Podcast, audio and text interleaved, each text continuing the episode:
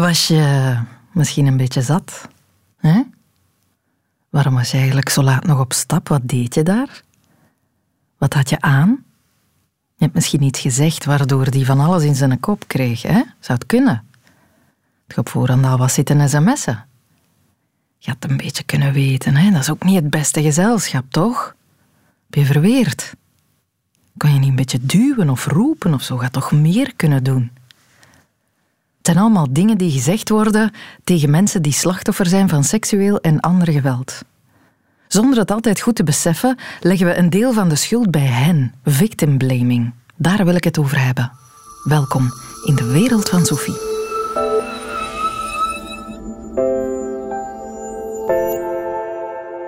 Eigen schuld, dikke bult. Boontje komt om zijn loodje. Wie zijn gat brandt, moet op de blaren zitten. We hebben heel veel uitdrukkingen om te zeggen dat iemand anders het onheil over zich heeft afgeroepen. En ook al is dat soms waar, in veel gevallen is dat onzin en is het heel erg voor die slachtoffers om dat te moeten horen en voelen. Mirjam is zo'n slachtoffer. Zij leefde jarenlang met een gewelddadige partner, maar ze had de allergrootste moeite om daar een zaak van te maken. Want ja, ze was daar toch mee getrouwd? Zat het toch over haar eigen man? Had ze niet zelf voor dit leven gekozen? Was ze niet zelf verantwoordelijk voor deze situatie? Brecht de Volderen zocht daar op. Een jaar of twintig hebben wij, uh, later ook mijn twee dochters, in een nachtmerrie geleefd. Met een partner die zowel gewelddadig, fysisch als uh, psychisch was. Ik heb uh, heel regelmatig klacht gaan indienen bij de politie. Uh, in de jaren 90 werd dat vooral weggelachen. Uh, daar werd nota van genomen, maar daar werd nooit iets mee gedaan. Er werd, er werd wel geluisterd, maar het was er van oké, het is omdat we moeten. Er werd meestal ook geen opvolging aangegeven. En in het geval dat uh, de politie tot thuis kwam, omdat de buren had gebeld of omdat je zelf de, uh, een van de kinderen had laten bellen, uh, dan werd er gezegd van mevrouw, u kan vertrekken, maar de kinderen mag u niet meenemen. En persoonlijk ken ik geen één moeder dat dan zou vertrokken zijn. Gelukkig hebben we een omkentering gekend in 2003, 2004 ongeveer.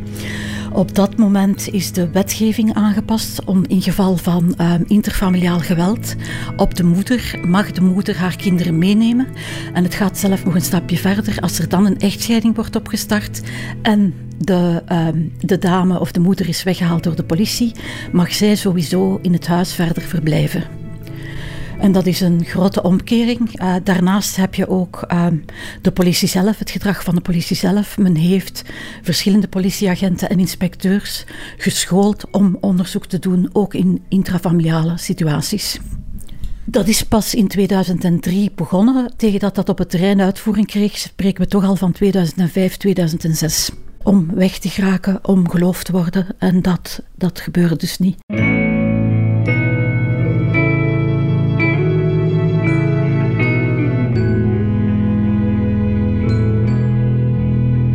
2006, 2007 is de politie nog eens teruggekomen, teruggekomen om een interventie te doen. Op dat ogenblik hebben zij mij gezegd van kijk, je mag je dochters meenemen. Uh, ik ben toen vertrokken met een sportzak en 37 euro. En wij uh, zijn sindsdien nooit meer teruggegaan. Ik heb dan ook uh, op dat ogenblik geen klacht ingediend. Gewoon een mededeling gedaan van huisverlating bij de gemeente. Dan is spijtig genoeg het gestalk begonnen. Gestalk ook met geweld op alle mogelijke manieren nog. Dan heb ik wel op aanraden van de huisarts toch klacht neergelegd, hoewel dat ik heel weinig vertrouwen had in de rechtbanken.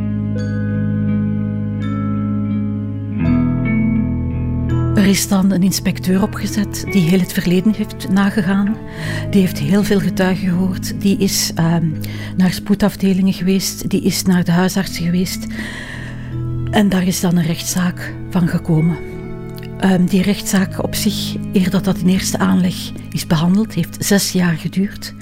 Dus dat is zes jaar waarin er nog verder gestalkt is geweest. Waarin dat wij vier keer verhuisd zijn in die zes jaar om te proberen te ontsnappen aan de partner. Um, eh, telkens als hij stalkte, en dat was zowel per mail naar mijn werkgever, naar, naar mezelf, naar de kinderen, uh, voor ons huis gaan staan s'nachts, bellen s'nachts, uh, ons opwachten, ons pijn doen, ehm, dan ben ik telkens klacht gaan neerleggen. En ik liet dat bij het oorspronkelijke klachtdossier voegen in de hoop dat het dan versneld zou worden, maar dat was te vergeefs allemaal.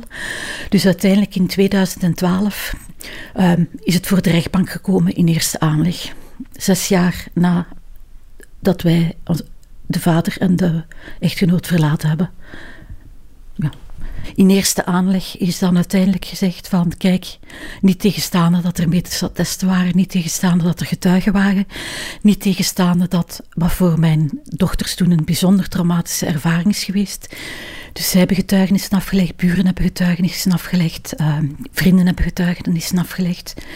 Ik had veel medische attesten en toch zei de rechtbank dat is enkel indirect bewijs op één geval van ineenslaan voor de voordeur na. Dat men er niet buiten kon, omdat de buurman zo slim was geweest om foto's te trekken. Um, komen over heel die waslijst. Uh, was het van het is jouw woord tegen zijn woord? Wij hebben enkel indirect bewijs.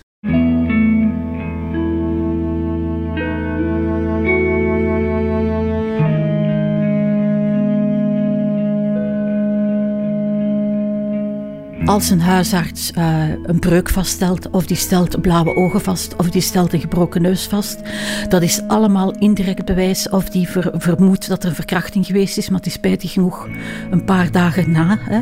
Uh, en je bent zo dom geweest om wat elk slachtoffer te doet, u onder de douche te blijven staan en ook eens onder de douche te blijven staan, uh, dan uh, zeggen die mannen van dat is allemaal indirect bewijs. Daar was niemand bij, precies dat precies dat je jouw schoonmoeder bij je slaapkamer pakt altijd.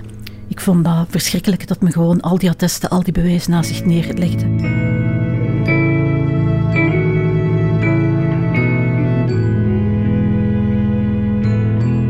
Wij zijn dan in beroep gegaan bij de Kamer van Inbeschuldigingsstelling. Uh, dat was twee jaar later op 24 december. Ik ga het nooit vergeten, 24 december, kerstavond. Uh, die mannen zaten daar buitengewoon verveeld hun drieën. Drie oude mannen, ik vergeet het nooit. Drie oude mannen in de kamer van die beschuldigingsstelling. Die eventjes gingen oordelen over een dossier. Een dossier dat ondertussen, ik weet niet hoeveel centimeter, maar het was zeer veel centimeter met al die PV's was. Die hebben mij aangekeken, die hadden de meeste van de getuigenissen, bijvoorbeeld het videoverhoor van mijn dochters, niet gezien. Medische attesten lachten ze weg. En die hebben mij vlak af gezegd van mevrouw, u als juriste had beter moeten weten, waar komt u toch mee af?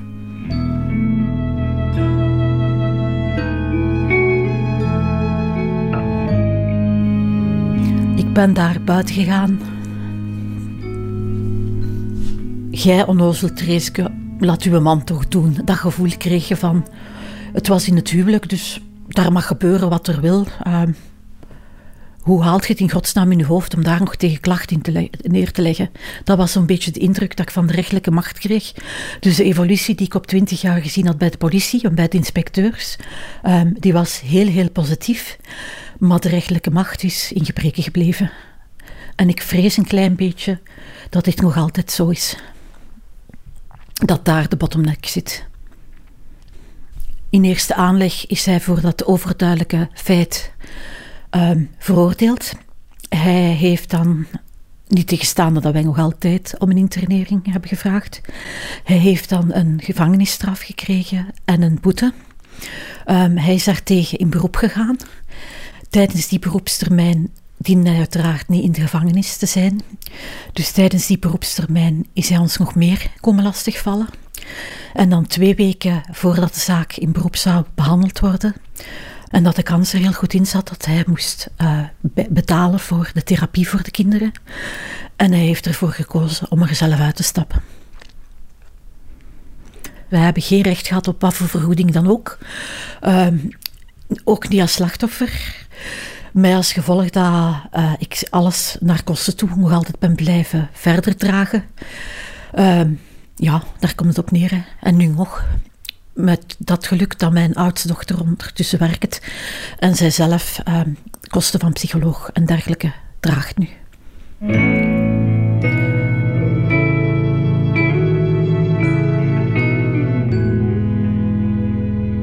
Sommige mensen voor wie het goed uitkomt, die zeggen dan van ja, het zal, zal wel niet zo erg geweest zijn en dat wordt enorm geminimaliseerd. Dat is ook gemakkelijk hè, om alles te minimaliseren. Of ze zeggen van nu zijn gestorven, nu is toch alles goed. Dat zijn de reacties die je krijgt. En dat is niet zo. Dat is meer dan twintig jaar van je leven. Dat is heel de kinder- en jeugdperiode van mijn dochters. Dat vaag je niet weg met ene, ene omdraai of met rechtelijke uitspraak. En dat is ook, naast hetgeen dat de rechters doen, dat is ook hetgeen dat jouw omgeving je aandoet. Een opluchting van de mensen die er pas in tweede instantie bij betrokken zijn van nu is dit verhaal afgelopen, nu kan zij functioneren alsof dat er niks gebeurd is. Haar dochters gaan nu ook kunnen functioneren alsof dat er niks gebeurd is. Oef, we hoeven ons hoofd daar niet meer over te breken. En dat gaat niet, dat gaat gewoon niet. Je kan dat niet wegzetten in een kast en zeggen van dat is twintig jaar en we zetten dat even weg. Of is het uit schuldgevoel omdat ze zelf niks gedaan hebben? Ze heeft dan misschien half gedroomd. Of uh, ja, en als de rechter zal niet zeggen dat het waar was. Ja, en dat vind ik heel erg. Dat er zo over gedaan wordt. Dat vind ik heel erg. Wat die rechtbanken ook gezegd mogen hebben. Wat ze ook geprobeerd hebben, zonder dat ze zich daarvan bewust zijn. Wat de omgeving ook geprobeerd heeft, ook zonder dat ze zich daarvan bewust zijn, vermoed ik. Maar wij, wij weigeren te aanvaarden dat we levenslang hebben gekregen. En we zijn drie enorme vechters wat dat betreft.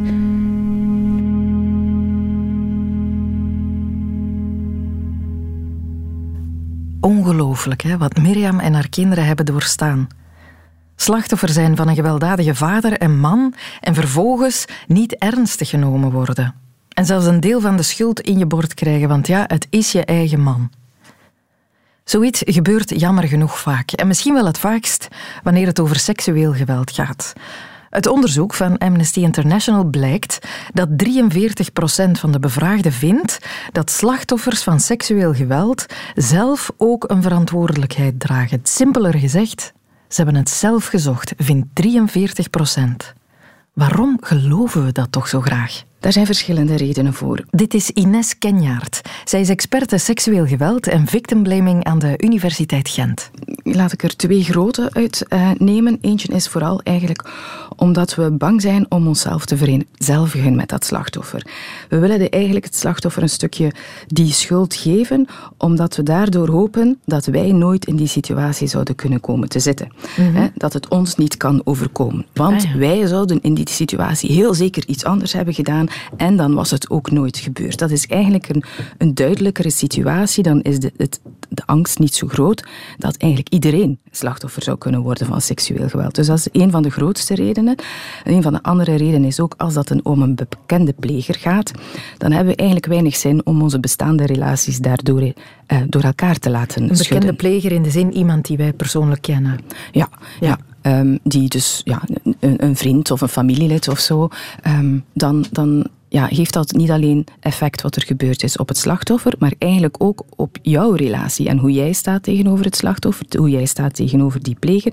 En veel mensen hebben geen zin dat dat effect heeft op een relatie en daarin een duidelijke uitspraak zou moeten doen. Mm -hmm. Dus als we allebei een beetje de verantwoordelijkheid geven, dan is het makkelijker opgelost. Dat zijn eigenlijk de grootste redenen dat waarom dat we doen. comfortabeler, dat is ja. geruststellender. Ja. Inderdaad. Dus het is ergens een zelfbeschermingsreactie. Ja, het duidt wel op een zeker begrip voor een daad als seksueel geweld. Ik weet niet of het zozeer op een begrip slaat. Uh, ik denk dat het eerder een, een ongemakkelijke manier om ermee om te gaan is. Ja, ja. Als er dan schuld bij het slachtoffer wordt gelegd, waar vindt men dan meestal dat hij zich schuldig aan heeft gemaakt? Hoe kan je als slachtoffer verantwoordelijk zijn voor seksueel geweld? Niet, hè? laat ik ja. daar heel erg duidelijk over zijn. Uh, je kan nooit schuld hebben aan het seksueel geweld.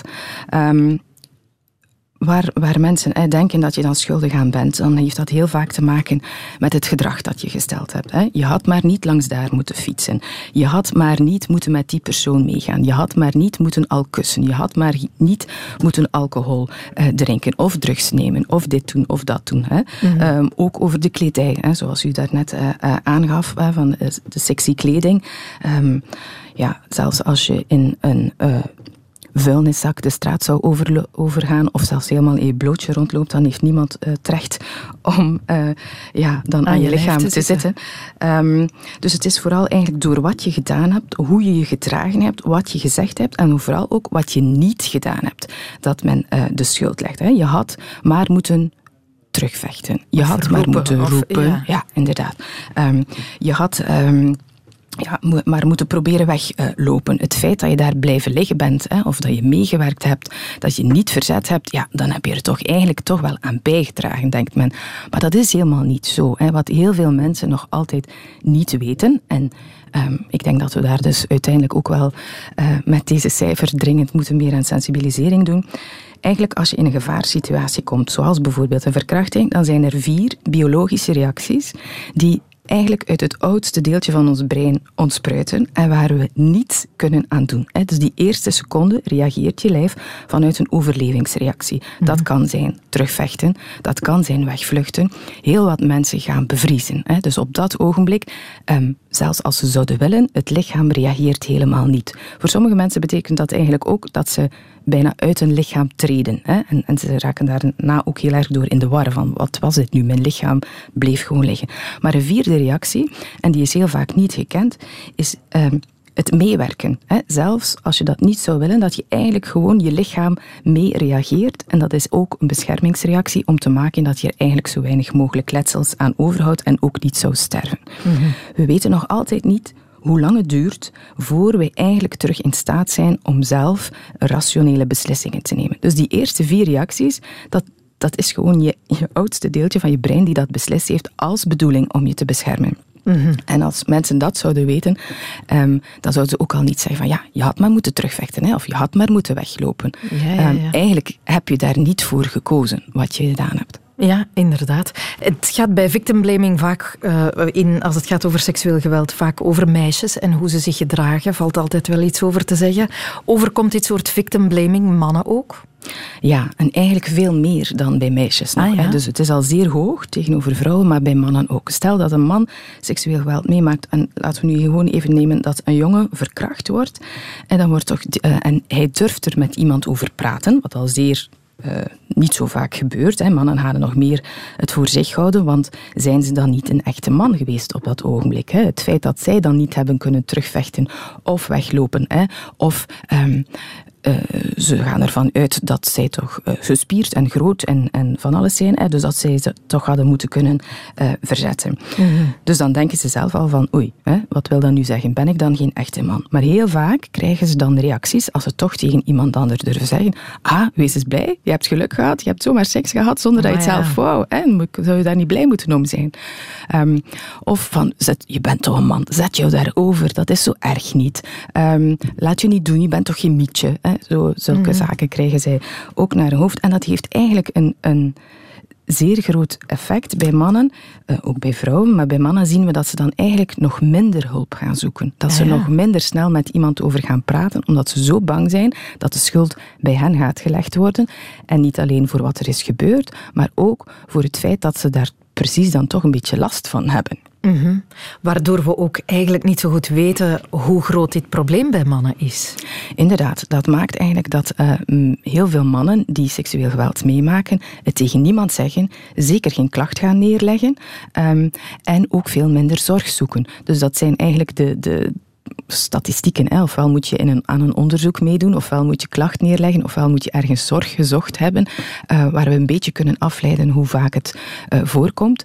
En um, in onderzoeken zien we dat mannen daar dan toch iets meer aangeven, uh, omdat er niet onmiddellijk een consequentie aan vasthangt, hè, wat, wanneer ze het vertellen of het aangeven.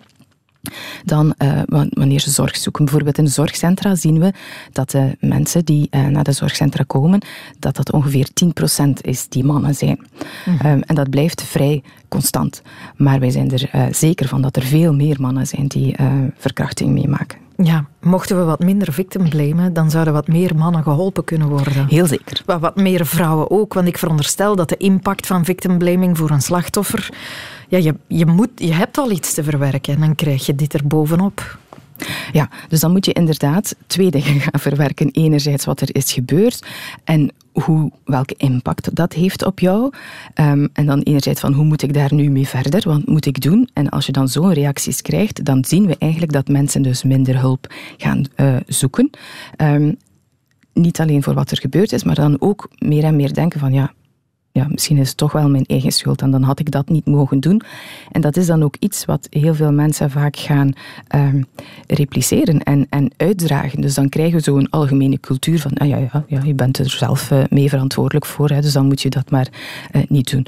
Nu, als, we, als je geen hulp, gepaste hulp krijgt, en zeker na een verkrachting, dan is de kans toch wel zeer reëel um, dat je daar uh, niet alleen psychische gevolgen van gaat krijgen, hè, um, maar mogelijk ook fysieke gevolgen en ook op, op socio-economisch vlak. Hè, bijvoorbeeld moeite hebben om je werk te, uh, vol te houden, naar school te gaan, uh, je vrienden te zien, je hobby's. Um, mensen gaan zich meer en meer afzonderen of gaan bijvoorbeeld um, ook dan een uitweg zoeken in bijvoorbeeld meer alcohol drinken of drugs gaan gebruiken of eigenlijk een, ja, een slechte manier van ermee omgaan die dan ook fysieke en mentale gevolgen kan hebben en ja. gevolgen op hun relaties en de manier hoe ze kunnen presteren in Krijg de maatschappij. een cascade aan problemen. Inderdaad. Ja. Een mentaliteitsverandering is nodig. Hoe kunnen we die krijgen? Ja, wel, um, dat is niet zo makkelijk. Hè. Um, een groot deel begint eigenlijk echt op school. Hè, van hoe zitten relaties in elkaar? Niet alleen van hoe kan je zelf grenzen stellen, want als we alleen dat doen, doen we opnieuw aan victim blaming. Want als jij je grens niet had gesteld, hè, dan was het niet gebeurd. Maar leren praten over wat jij aangenaam vindt, hoe, wat jij van een relatie verwacht, wat jij fijn vindt in seks, wat je niet wil doen. Hè. Dat is een beetje een onderhandeling, een proces. Het is ook niet omdat je. Um, in deze ene relatie uh, dit niet wil doen hè, met seks, dat dat in een andere relatie niet anders is, of dat dat een paar weken later niet kan groeien. Hè. Dat is toch echt wel een, een, een wederzijds proces die we moeten respecteren en kunnen bespreken. Dus dat leren is al één iets. Maar een ander, uh, andere zaak is eigenlijk om te leren om actieve bystanders te worden.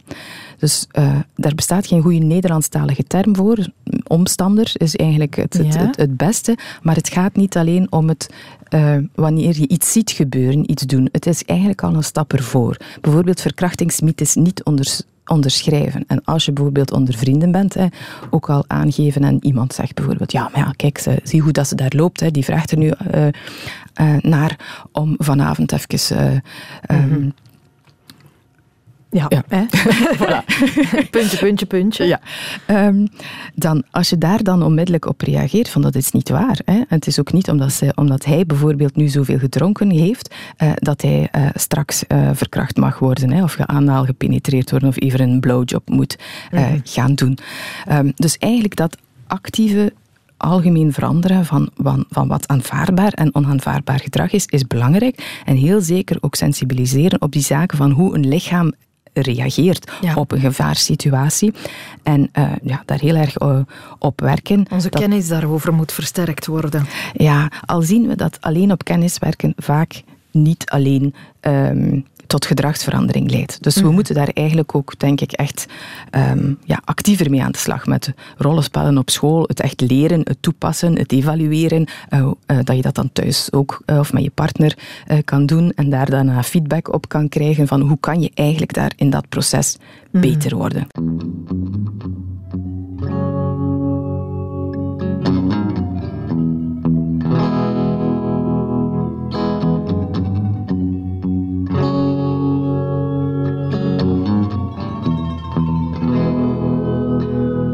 It's not easy to. It's not easy to. It's not easy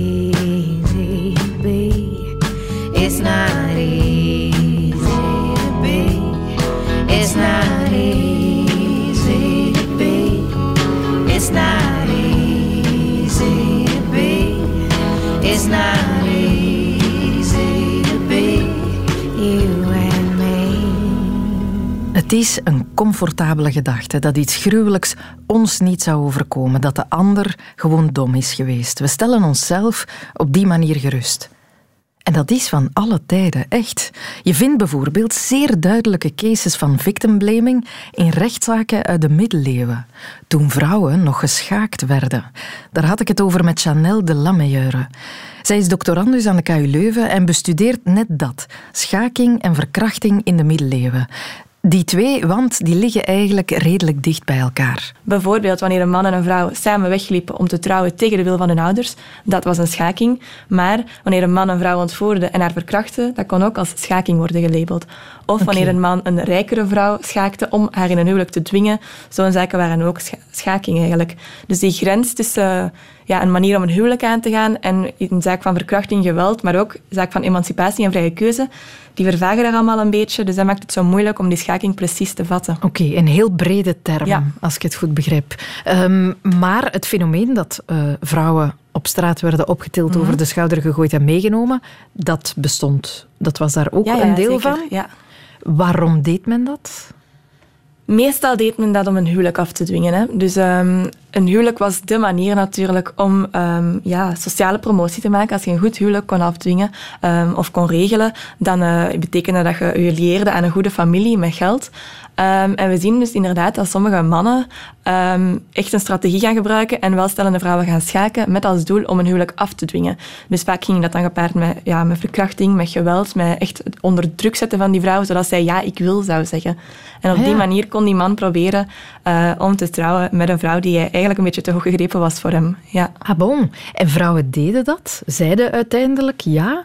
Veel vrouwen zeiden uiteindelijk ja. Nu, daar is ook het idee van de wil van de vrouw belangrijk. Dus het zou kunnen, dat wordt gezegd, en ook in de bronnen staat dat soms, um, dat vrouwen echt instemden. Dus dat dat een soort van mise en scène was, hè, dat die vrouw niet mocht trouwen met wie ze wilde van haar familie en dus meeging met die man en dat zij dan stiekem huwde.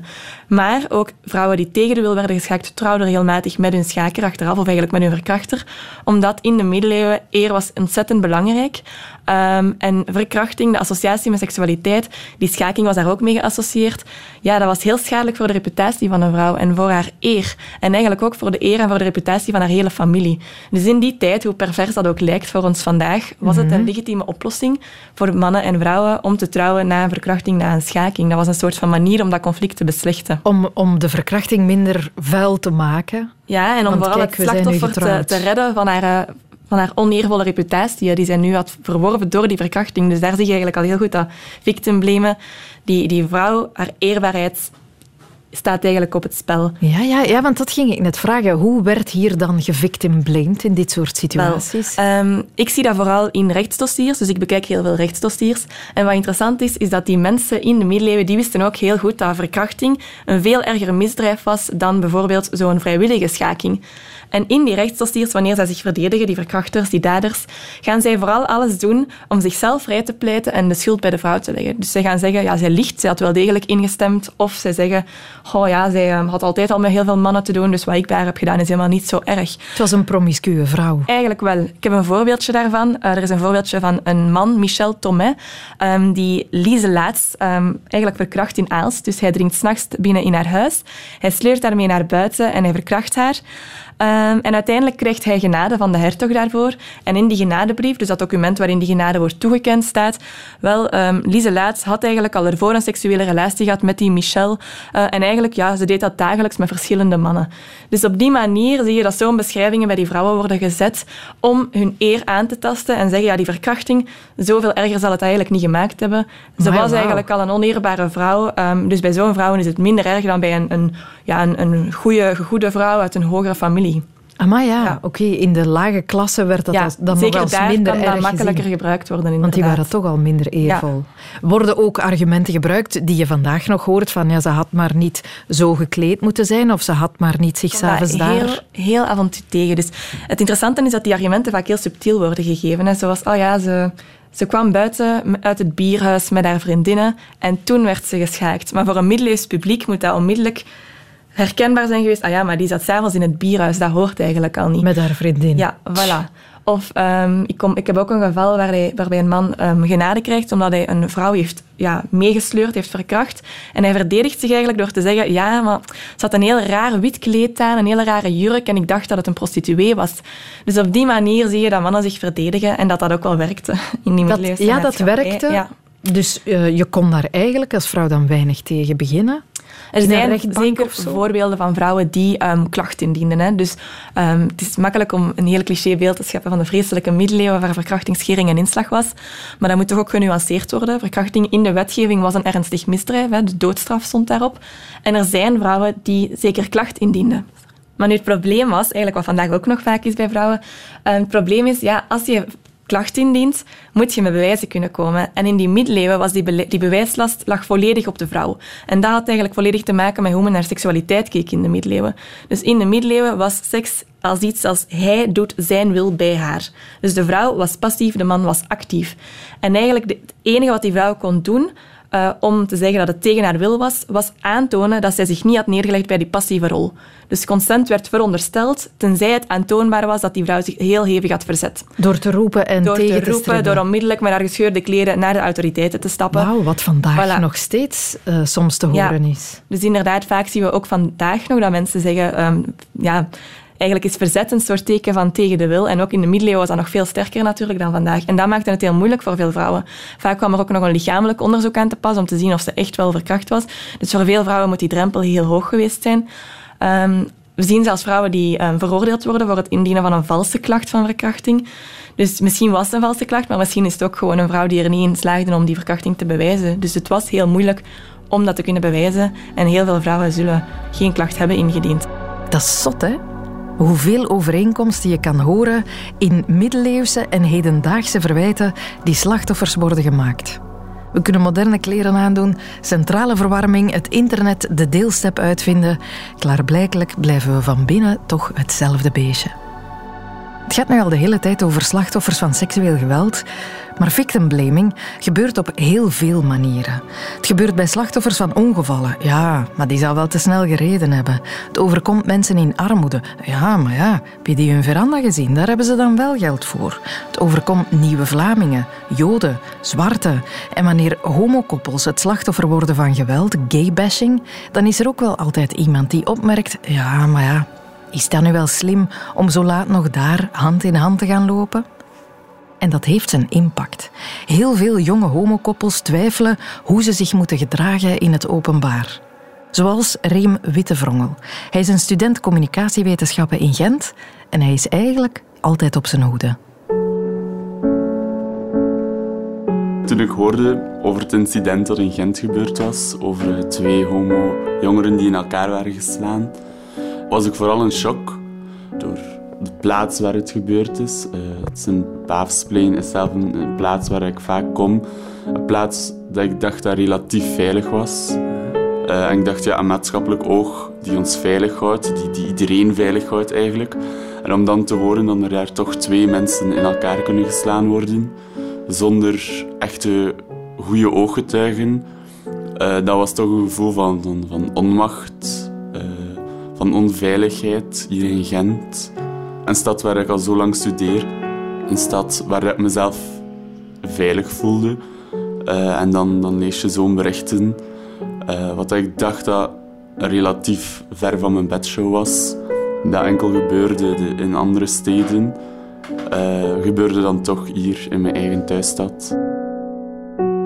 Ben je al ooit betrokken geraakt in incidenten? Geen grote incidenten. Uh, enkel als ik uitga, is een duw of een trek. Of als je per ongeluk tegen iemand loopt, wat dat natuurlijk heel veel gebeurt tijdens het uitgaan. Uh, dat ik al heb gehoord van, ach, weer zo'n homo, echt, wat doet hij hier eigenlijk? Ik let sowieso al op naar wat ik aandoe en mijn gedraging in het openbaar. Ik weet dat in de privésfeer allemaal uh, oké is bij mijn eigen familie en mijn vrienden. Uh, maar als ik buiten kom, let ik toch op uh, wat ik aandoe, wat, wat ik zeg tegen mensen. Zodat niet het eerste wat dan ze zien aan mij mijn geaardheid is. Als we uitgaan, heb ik um, ja, mijn hetero-outfit. Dat is zo neutraal mogelijk. Uh -huh. um, en dan vraag... je, dra je, draagt nu een geruit hemd, jeans, sportschoenen. Is dit een hetero-outfit? Uh, dit is ja, zo'n outfit tussen de twee, denk ik dan. Sommige jongens van mijn klas dragen dit ook. Ja. Uh, ja, anderen vinden dat dan weer te uitbundig. Zo'n lichte jeans. Ja. Um, dus dit draag je niet als je uitgaat? Nee. Nee. Nee, mijn kotgenote, dat is eigenlijk mijn beste vriendin. Ja, we zijn eigenlijk 24 op 7 samen, dus daar vraag ik wel heel vaak aan van oké, maar zie ik er goed uit? Leek, zie ik er oké uit om uit te gaan? Eh, Lees zie ik er hetero uit. ja, inderdaad. Heel vaak als ik begin tegen mensen, ga ik mezelf zo wat stoerder voordoen, een beetje nonchalanter praten, ehm, ja, een beetje anders staan. ehm, en dan probeer ik me te weerspiegelen aan hoe dan hetero-mannen staan, eh, zodat dat niet zou opvallen. Hand in hand lopen, Nee, dat doe ik sowieso al nooit. Gewoon omwille daarvan. ja, uit schrik voor de reacties, ja. Ik kan me voorstellen dat er vrienden van jou zullen zijn die zeggen, maar geef toch niet toe. Je geeft toe aan de, aan de pestkoppen, aan de klootzakken. Eh, ja, inderdaad. Ehm, er zijn er een paar. Maar dan zijn er ook, als ik dan zeg waarom, zijn het ook die zij die het, die het wel begrijpen eh, en die het vooral jammer vinden dat ik niet 100% mezelf durf zijn als ik, als ik de deur uit ga. Ik weet niet of jij nu een, een vriend hebt eh, waarmee je buiten komt. Ik, ik kan me voorstellen dat zoiets eh, in, in de weg staat van een relatie, niet? N- allee, nu heb ik momenteel niemand, maar ik ga wel soms gaan daten. Maar dan, goh ja, we gaan dan naar de vooruit bijvoorbeeld. Dat is daar een heel open sfeer. Iedereen is zeer open-minded. Ik denk dat we ons allemaal zo ons, ons vaste plaatsen hebben om iets te gaan, gaan drinken, waar het dan toch, toch veilig aanvoelt. Maar onderweg daar naartoe is het afstand houden. Ehm, sowieso val ik al op iets mannelijker types, ehm, waarbij dat het dus minder opvalt. Dus dan leken we eigenlijk gewoon, denk ik, gewoon twee hetero-vrienden die even langs de straat lopen. Ik weet wel dat ik er echt bewust anders ga lopen, zo wat meer met mijn benen open, als ik met een andere jongen op straat loop. Gewoon om geen reacties uit te lokken. Dat hou je toch niet vol, Reem? Of wel? Eh, momenteel wel nog. Soms verlies ik mezelf daarin, wat dat goed is. Ik zie dat niet als iets negatiefs. Eh, als, ik, als ik met vrienden op straat loop, gaat het misschien wel opvallen, omdat we dan in mijn hoofd in de privésfeer zitten, terwijl we dan toch buiten zitten. Eh, vanaf dat we ergens binnen zijn, op café of iets gaan gaan drinken ergens. En dat ik denk van oké, het is hier veilig, eh, ik kan mezelf zijn, dan, dan verdwijnt het zelfmechanisme eigenlijk, eh, de zelfverdediging. Dus dan kan ik wel mezelf zijn. Dus ik het is niet dat ik daar voortdurend op let, eh, of toch niet bewust. Het is geen last dat ik met me meedraag als ik de deur buiten stap. En ik denk dat, dat elke homo daar gewoon mee leert leven. Dat wij ons een beetje aanpassen als wij de deur uitkomen. Allee, ik hoor dat vaker van vrienden ook, dan zij zich iets anders gedragen. En dat dat, dat is net niet genoeg anders gedragen om het echt als lastig te aanvaarden. Maar dat we dat gewoon doen uit, uit, uit schrik voor anderen hun mening. En dat we liever onszelf beschermen dan onszelf kunnen zijn.